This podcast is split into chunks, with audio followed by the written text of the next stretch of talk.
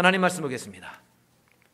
오늘 주신 말씀은 고린도전서 2장 1절로부터 5절까지 말씀입니다.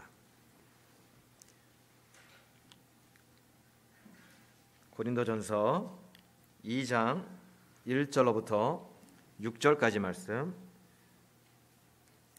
신약성경 264쪽입니다. 우리 한 절씩 나에게 주신 음성으로 한 절씩 교독합니다. 형제들아 내가 너희에게 나아가 하나님의 증거를 전할 때에 말과 지혜의 아름다운 것으로 아니하였나니 내가 너희 중에서 예수 그리스도와 그가 십자가에 못 박히신 것 외에는 아무것도 알지 아니하기로 작정하였습니다. 내가 너희 가운데 거할 때에 약하고 두려워하고 심히 떨어노라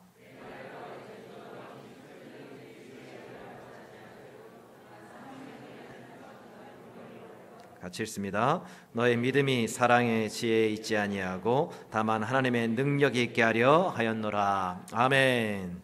옆 사람과 인사하겠습니다. 시원합니다. 시작. 시원합니다. 뒷사람과 인사하겠습니다. 따뜻하게 한잔 합시다. 시작. 따뜻하게 한잔 합시다. 예, 술이 아닙니다. 커피 한잔 하시죠. 그 아내를 기쁘게 해주는 방법과 어, 남편을 기쁘게 해주는 방법이 있대요. 뭐 여자를 기쁘게 해주는 방법, 남자를 기쁘게 해주는 방법 이게 연결이 되겠죠. 먼저 아내를 기쁘게 해주는 방법이 뭐냐? 에, 남자분들 잘 들으십시오. 아내를 기쁘게 해주는 방법: 청소한다, 설거지한다, 요리한다, 같이 쇼핑 간다, 처가에 잘한다, 자주 연락한다, 결혼 기념일을 챙긴다. 그 외 500가지가 넘는답니다. 잘해야겠죠. 또 반면에 남편을 기쁘게 하는 방법이 있습니다. 잘 들으세요. 아내분들 잘 들으세요. 먹인다, 재운다, 가만히 둔다. 이게 끝이에요. 이러면 행복해요. 저도 생각해 보니까 요거 하면 어, 그 어디 나라 하늘 날아갈 것 같아요. 그럼 중이병 걸린 자녀를 기쁘게 하려면 중이병이 아직은 이게 좀 난리 난 애 있잖아요. 중이병에 걸린 자녀를 기쁘게 해주려면 첫 번째 가만히 둔다, 가만히 둔다, 가만히 둔다. 예. 얘네는 건들면 터져요. 그러니까 가만히 두는 것이 서로에게 기쁨이 되는 거겠죠.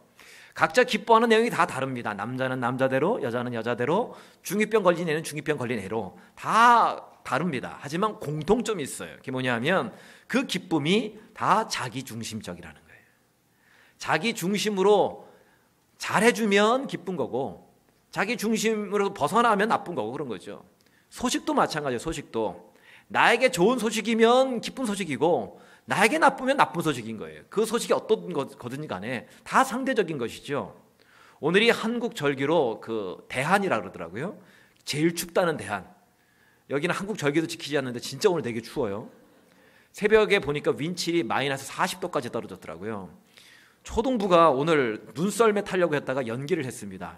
타다가는 눈사람 될 것 같아가지고 연기를 했어요.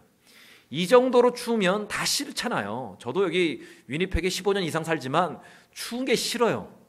그런데 자동차 토잉 하시는 분들에게는 이나, 이런 날이 대목이라는 거예요, 대목. 추우면 시동이 잘알 걸리죠. 또 가다가 또 멈춰요. 이럴 땐 토잉을 부르잖아요.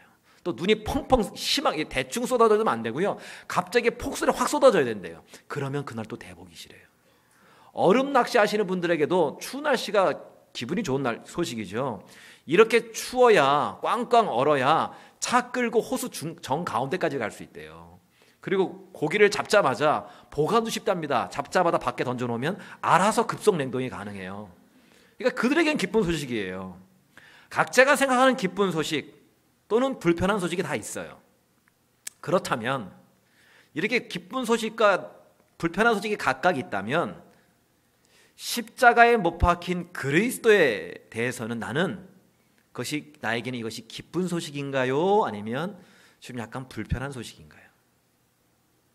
예수 믿는 사람에게 있어서 특히 우리 2부 예배를 드리시는 우리 성도님들에게 있어서 당연히 예수 그리스도의 십자가 복음은 기쁜 소식이다라고 대답을 하시겠죠. 하지만 진지하게 솔직하게 한번 대답을 생각을 해 보세요. 과연 십자가에 못 박힌 그리스도가 나에게 기쁜 소식인지 아니면 거리끼는 좀 부담스러운 소식인지 유대인과 이방인에게는요, 이것이 부담스러운 것이었어요. 고린도전서 1장 23절입니다. 시작. 우리는 십자가에 못 박힌 그리스도를 전하니 유대인에게는 거리끼는 것이요 이방인에게는 미련한 것이로되 왜 이들에게는 거리끼는 것이 되고 또 미련한 것이었을까요? 이유는 간단해요. 자기들이 기쁘게 여기는 것이 십자가와는 거리가 너무 멀었기 때문에 그래요. 십자가에서 얘기하는 것과는 거리가 너무 멀었기 때문에 이것이 기쁜 소식이 될 수 없는 거죠.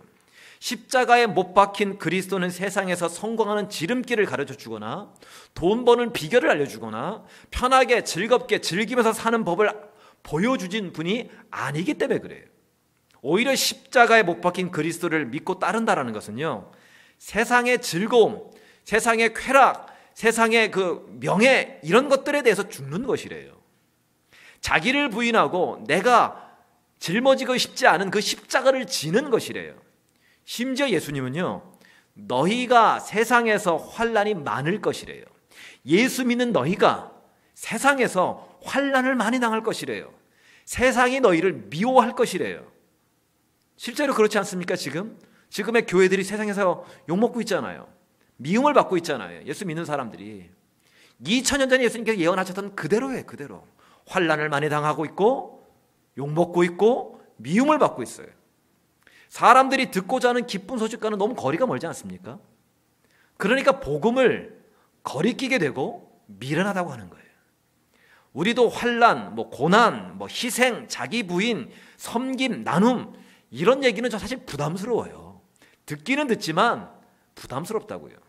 그냥 예수 믿으면 복 받습니다. 병 낫습니다. 자녀가 잘 됩니다. 만수무강 만사형통 이런 얘기를 좋아하시잖아요.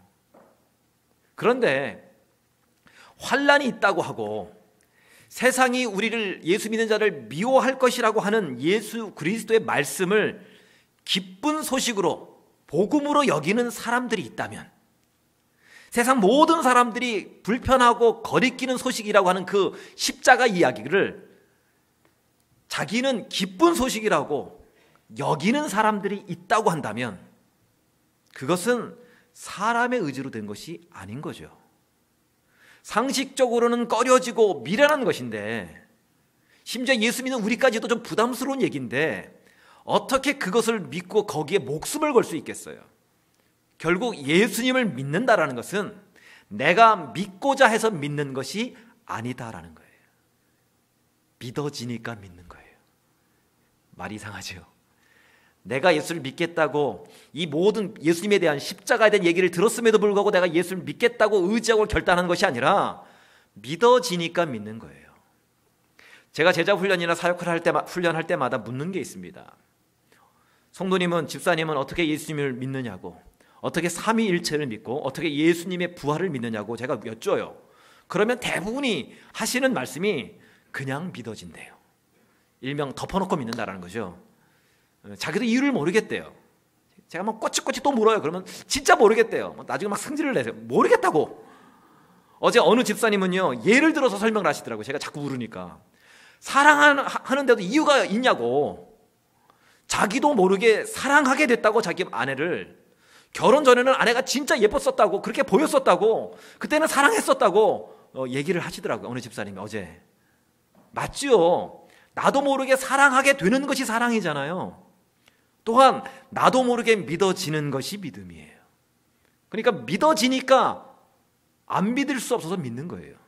믿어지니까 이 추운 겨울에도 안 올 수 없어서 오신 거잖아요. 바울은요, 누구보다도 이것을 너무나 잘 알았어요.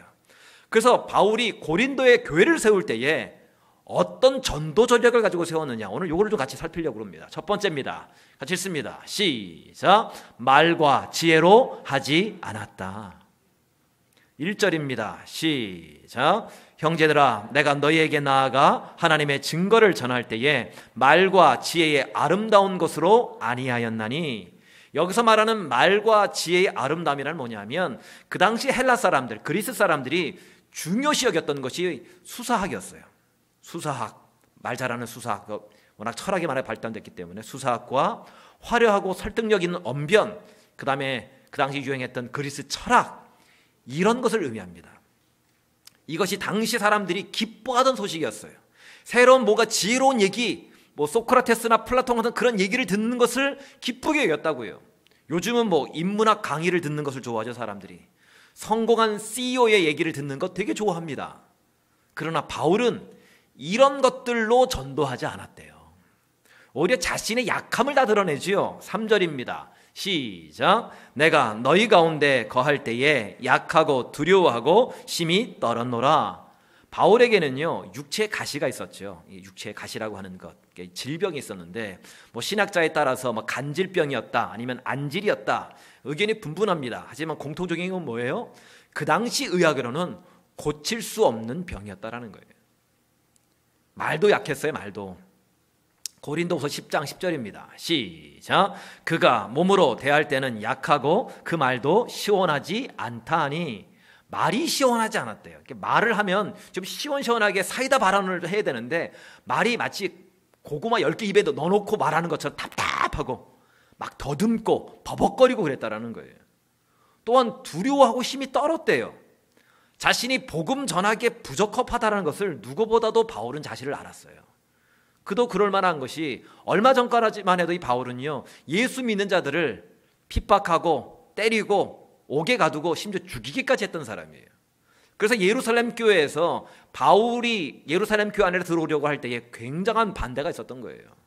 게다가 바울은요, 열두 제자에 속하지도 않아요. 지금으로 말하면 어느 대기업에 들어가려면 스카이 대학을 나와야 된다 그러잖아요, 한국은. 그 스카이 대학 출신이 아니에요. 요즘 뉴스에 자주 나오던데 빙상연맹, 빙신연맹이라 그러던데 빙상연맹으로 치면 한 체대 출신이 아니라고요.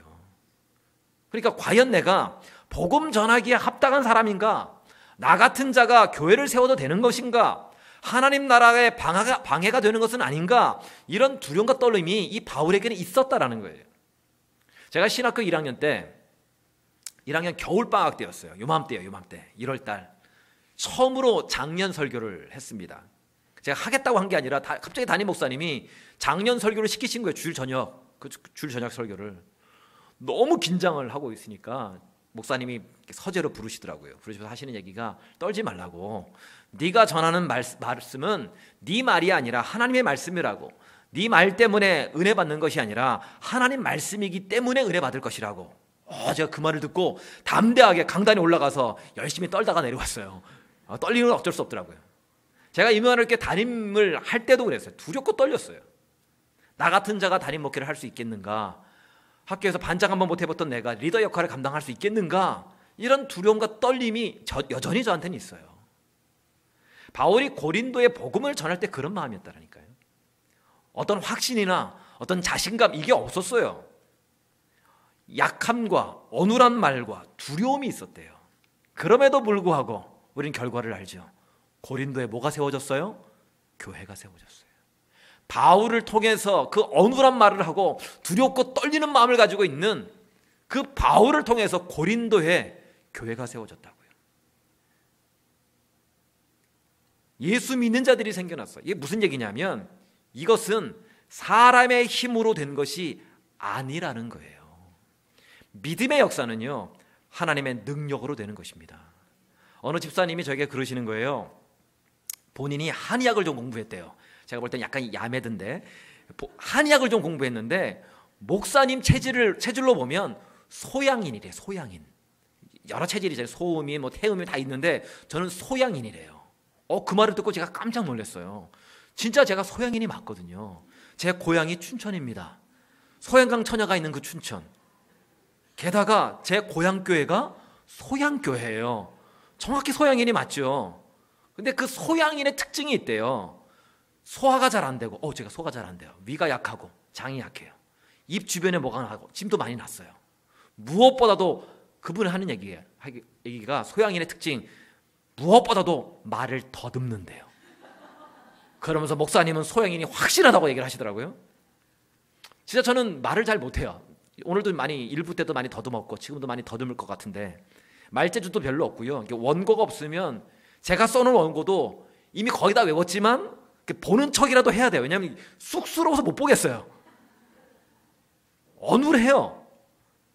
그렇다고 똑똑한 것도 아니잖아요. 한국의 목사님들은 웬만하면 다 박사학위신데 저는 엄두도 못 내고 있고 기억력도 많이 지금 떨어져 있어요. 금요 기도회 때도 말씀드렸지만 우리 교회 쌍둥이들이 많잖아요. 쌍둥이들이 많은데 여전히 두 아이 이름이 헷갈려요. 바꿔서 불러요. 하도 그러니까 이제는 애들도 제가 불러도 대답을 하지 않아요.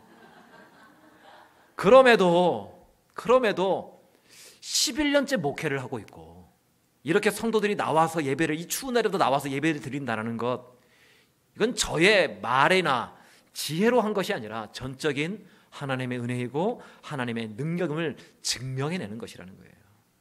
이 세상의 말이나 지혜가 우리를 살리지 못합니다. 말 잘하는 사람 주변에 가면 사람들 많이 몰리는 것 같죠? 하지만 그 말 잘하는 것 때문에 적도 많아요. 내가 말 잘하고 지혜를 가지고 뭔가를 하는 것처럼 하지만 그것으로 상황이 바뀌지 않아요. 잠시 모면을 할 수 있지만 부작용이 더 크다고요. 특히 생명을 살리는 전도에 있어서는요. 말과 지혜가 아닌 하나님의 능력으로 되는 줄 믿으시길 바랍니다. 두 번째로 바울의 전도 전략은 뭐냐? 같이 읽습니다. 시작. 그리스도와 십자가만 전했다. 바울은요 다른 거 안 전했대요. 그리스도와 십자가만을 전했대요. 2절입니다. 시작. 내가 너희 중에서 예수 그리스도와 그가 십자가에 못 박히신 것 외에는 아무것도 알지 않기로 작정하였습니다. 십자가에 못 박힌 그리스도를 있는 그대로만 전했대요. 그 당시 헬라 사람들, 이방인들, 또 유다인들에게 보기에는 미련한 거예요. 미련. 무식한 거예요. 무식하면 용감하다고 진짜 용감하게 한 거예요. 바울도 사실은 배우, 좀 배운 사람이거든요.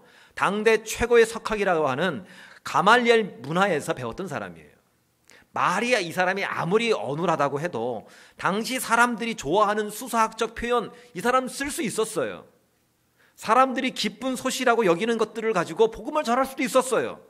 그러나 바울은 오직 예수 그리스도와 십자가만을 전했대요.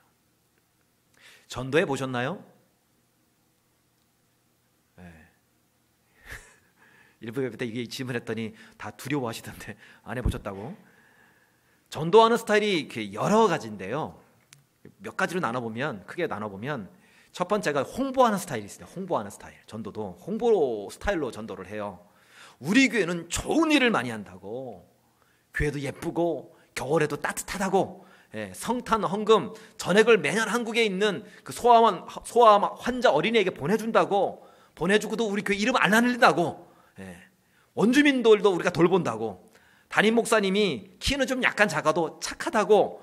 어, 담임 목사님 얼굴을 보는 순간 자신감이 생긴다고 격려가 된다고. 그러나 이런 홍보 스타일은요 좋긴 좋은데 한계가 있어요. 상대방의 성향과 맞지 않으면 오히려 이것 때문에 걸림돌이 돼요. 또 다른 스타일이 있는데 그게 뭐냐면 설득 스타일이에요. 말이 설득이지 논쟁을 벌이는 거죠. 진화론이 맞느냐 창조론이 맞느냐 이걸 가지고 논쟁을 해요. 나중에는 이것이 뭘로 발전을 해요? 말싸움이 돼요. 설령 말싸움을 해서 이기면 그 사람이 예수 믿을까요? 예수 믿는 사람들은 독하다고 말만 잘한다고 물에 빠지면 입만 둥둥 뜰 것이라고 짜증내지 않겠어요. 말로는 이겨도 마음을 얻지를 못합니다. 그 다음에 가장 많이 쓰는 스타일 중에 하나가 간증 스타일, 간증 스타일. 예수 믿어서 나 복 받았다고. 예수 믿고 나서 우리 애들이 잘 됐다고. 키 큰 거 보라고. 그럼 키 작으면 예수 안 믿는 건가? 복 못 받은 건가요? 키 큰 거 보라고. 사업이 성공했다고. 이런 간증을 하기도 해요. 그래서 교회가 매력적으로 보일 수 있도록 합니다. 어떤 교회는요, 전도 많이 하면 컴퓨터도 주고 자동차도 준대요. 진짜 실제로 토론토에서 그런 교회가 있었어요. 몇 년 전에. 원하면 가시면 돼요, 거기. 물론 그런 동기부여가 다른 다 나쁜 것은 아니에요. 어, 뭐 그것도 좋다고 저는 생각을 합니다. 복음을 전할 수만 있다면 생명을 살릴 수만 있다면 방법을 써야죠. 전도에 도움이 될 수 있다면 해야죠. 교회를 좋게 얘기하고 삶을 통해서 나의 삶이 얼마나 변화됐는지를 보여주는 거 굉장히 중요합니다. 해야 합니다. 그러나 마지막 순간에는 가장 미련한 방법으로 전도해야 된다는 거예요. 복음의 진수를 전해야만 한다는 거예요. 교회 홍보하는 거 좋고 뭐뭐 뭐 좋은 뭐 컴퓨터를 주는 거 다 좋은데 마지막 순간에는 결정적인 순간에는 복음을 전해야죠. 십자가를 전해야죠. 복음이 뭡니까? 사람은 다 죄인입니다. 죄기, 죄인이기 때문에 다 죽어야 합니다. 영원한 형벌을 받게 됩니다. 지옥을 갑니다. 그러나 사랑의 하나님이 우리를 우리의 죄를 사하시려고 예수님을 이 땅에 보내주셨습니다. 우리 대신 예수님이 십자가에서 피 흘려 죽으시고 3일 만에 부활하셨습니다. 누구든지 그 예수님을 믿는 자마다 마음에 영접하는 자마다 하나님의 자녀가 되는 권세를 얻게 됩니다. 그 예수를 믿으면 영원한 생명이 있습니다. 하나님의 나라를 소유하게 됩니다. 이것이 복음이에요. 이 메시지를 듣고 지금 제가 짧게 전했던 이 복음 메시지를 듣고 사람들이 믿을까? 과연 그 사람이 교회에 나올까? 라고 의심이 되지는 않으세요? 내가 요 짧은 이 복음 메시지를 다른 거 다 걷어치우고 요거 전했을 때에 내가 전하려고 했던 그 사람, 전도하려고 했던 그 사람이 요 얘기를 듣고 정말 믿을까? 우리 교회 나올까? 의심이 되지는 않으세요? 그러나 놀라운 건요. 이 말씀 자체의 능력이 있다라는 거예요. 사람의 말에도 힘이 있습니다. 파워가 있어요. 성도님들, 자 오른손을 이렇게 들어보십시오. 들어보세요. 네. 네, 내리십시오. 제가 지금 말 한마디로 다 손을 들게 했잖아요. 네. 하물며 하나님의 말씀이에요. 천지만물을 창조하신 말씀 하나로 빛이 있으라 하시며 빛이 있었고요. 땅과 물이 묻힌 나뉘라면 땅과 묻힌 나뉘었어요. 물이 말씀 하나로 그 말씀 자체가 능력인지를 알지 못하면요. 우리는 복음을 전할 때에 전도한다고 할 때에 핵심은 빼놓고 주변만 다른 것만 엑스트라 것만 액세서리만 전하고 만다라는 거예요. 그러니까 능력이 없는 거죠. 능력이 안 나타나니까 전도를 안 하는 거예요. 1988년 하면 떠오르는 게 뭐죠? 1988년 뭐가 떠오르십니까? 당장 88 올림픽이 떠오르죠. 호돌이가 떠오르고 굴렁쇠 소년이 떠오르고 그런데 저는 1988년 하면 소양교회에서 했던 4.3 전도대회가 떠올라요. 그때가 제가 고등학교 2학년 때인데 4월 3일이 주일이었습니다. 그때 주일 예배를 무려 10부 예배를 드렸어요. 오전 7시부터 밤 11시까지 쉼 없이 예배가 계속 이어졌어요. 그때 말씀을 전하셨던 목사님은 담임 목사님은 한 번 구두를 7시에 신고 밤 11시 이후에 벗었으니까 발이 퉁퉁 부으셨어요. 신발이 안 벗, 구두가 안 벗겨질 정도로. 그날 전도되어서 그러니까 참고로 춘천 그, 당, 그 당시 춘천 인구가 20만이 최대 18만이가 정도밖에 되지 않았습니다. 그 작은 소도시에 전 그날 전도되어 온 사람들만 3천 명이 넘었습니다. 3,300 얼마였던 것 같은데. 또 예수 믿겠다고 그 자리에서 예수 믿겠다고 결신한 분들이 900명이 넘었어요. 그때 전도 1등 하신 분이 어느 집사님 부부였습니다. 아직도 기억나는데 우리 고등부 선생님이셨거든요. 집사 집사님 부부였고 2등 한 분이 교회 청년이었어요. 저보다 4살 많은 청년이었 두 살인가 네살 많은 청년이었는데 네살 많은 청년이었어요. 근데 실제 예수님을 영접하고 교회에 정착한 그 교회에 정착한 사람은 청년이 전도한 사람들이 훨씬 더 많았어요. 이유는 간단합니다. 1등 하신 집사님 부부는요. 한 번이라도 교회 오면 설탕 보지 이만한 거를 한 봉씩 다 준다고 광고를 했어요. 실제로 그것 때문에 오신 분들이 진짜 많았어요. 심지어 설탕 하나 더 받겠다고 오전에 왔다가 오후에 또 오신 분들도 있어요. 그러니까 많이 오죠. 아주 좋은 방법이에요. 반면에 2등을 한 청년은요, 그럴 만한 돈도 없을 뿐만 아니라 그럴 마음도 없었어요. 제가 좋아하는 게 형님이었는데, 백만호 집사님이에요. 이 청년은 그냥 예수님과 십자가만을 전했어요. 춘천에 성수여고가 있는데 성수여고 교장실에 찾아가서 교문 앞에서 전도할 수 있도록 허락해달라고 요청까지 했습니다. 실제로 그렇게 전도해서 성수여고 여학생들이 진짜 많이 왔어요. 그, 그 형식 약간 멋있었거든요. 춘천 명동에서 춘천 닭갈비 골목에서 공지천에서 예수님과 십자가만을 전했어요. 마케팅 쪽으로 본다면 영업적으로 본다면 집사님 부부가 훨씬 잘한 거예요. 교회를 나오지 않는 사람에게 관심이 없는 사람들에게 교회를 나오게 하기 위해서 설탕이라도 준다는 것 지혜로운 판단이에요. 지혜로운 결정이에요. 그리고 나름 성공적이었잖아요. 많이 왔어요. 진짜 제일 많이 왔어요. 그런데 거기까지만 했다라는 것이 문제인 거죠. 그에 비해서 예수님과 십자가만을 전했던 것은 미련한 거예요. 무식한 거잖아요. 실제로 우리 청년이 역 가서 보면 예수 천당 불신족 외치는 그 사람들 무식해 보이잖아요. 미련해 보이잖아요. 그러나 그 미련한 전도가 최후 승리를 얻었어요. 우리 임마누엘 교회는 어떤가요? 우리는 어떻습니까? 올해 교회 표어가 뭔지 아시나요? 보여주시겠습니까? 같이 읽습니다. 시작. 거침없이 전파하고 가르치라. 사도행전 28장 31절 말씀을 가지고 만든 표입니다. 거침없이 전파하고 가르치라. 예전에 뭐 거침없이 하이킥이라는 시트콤도 있었는데 우리는요 돈 버는 것에는 거침이 없어요. 그렇잖아요? 여행 가는 것, 노는 것 거침이 없어요. 뭔가를 얻기 위한 것 거침이 없는데 요즘 뭐 드라마 제가 스카이캐슬 얘기했더니 우리 교인들 많이 보시던데 아이들을 좋은 대학에 보내는 데 있어서는 거침이 없어요. 그런데 유독 복음 전하는 데는 거침이 너무 많아요. 따지고 분석하는 것이 너무 많아요. 아니 좀 고상하게 전도를 하자고 굳이 하면서 자연스럽게 사람들에게 알려지고 좋은 이미지를 갖게 하면서 전도하면 좋지 않겠냐고. 아니 목사님도 설교를 하실 때 좀 고급지게 톨스토 얘기도 좀 하시고 철학적 얘기도 하시고 그러면 더 멋지지 않겠냐고. 아니 제가 톨스토이를 몰아서 얘기 안 할까요? 그것도 있어요. 하지만 그런 것이 핵심이 아니기 때문에 주로 안 하는 거죠 저는. 철학 얘기하고 톨스토이 얘기하고 하면 똑똑한 척은 할 수 있습니다. 자, 저의 지식을 뽐낼 수는 있습니다. 하지만 그것이 생명을 살릴 수는 없어요. 예수 그리스도의 십자가 외에는 구원을 얻을 만한 또 다른 이름이 없습니다. 위니펙 한인이 4천에서 5천 명 정도 된다 그러더라고요. 뭐 적게 4천 명으로 잡는다면 교회를 다니는 사람은 몇 명이나 될까요? 예수를 믿는 사람은 몇 명이나 될까요? 교회 협의회 안에 들어와 있는 교회들과 그 외에 있는 한인 교회들 그리고 캐나다 백인 교회를 다니고 있는 분들을 다 합쳐도 넉넉 잡아도 천 명이 채 안 돼요. 나머지 삼천 명은 교회를 다니고 있지 않습니다. 예수를 믿지 않고 있다고요. 그 중에 내 가족이 있을 수 있고요. 내 자녀가 있을 수 있어요. 나와 친한 친척이 있을 수 있고요. 친구가 있을 수 있어요. 내 이웃이 있을 수 있어요.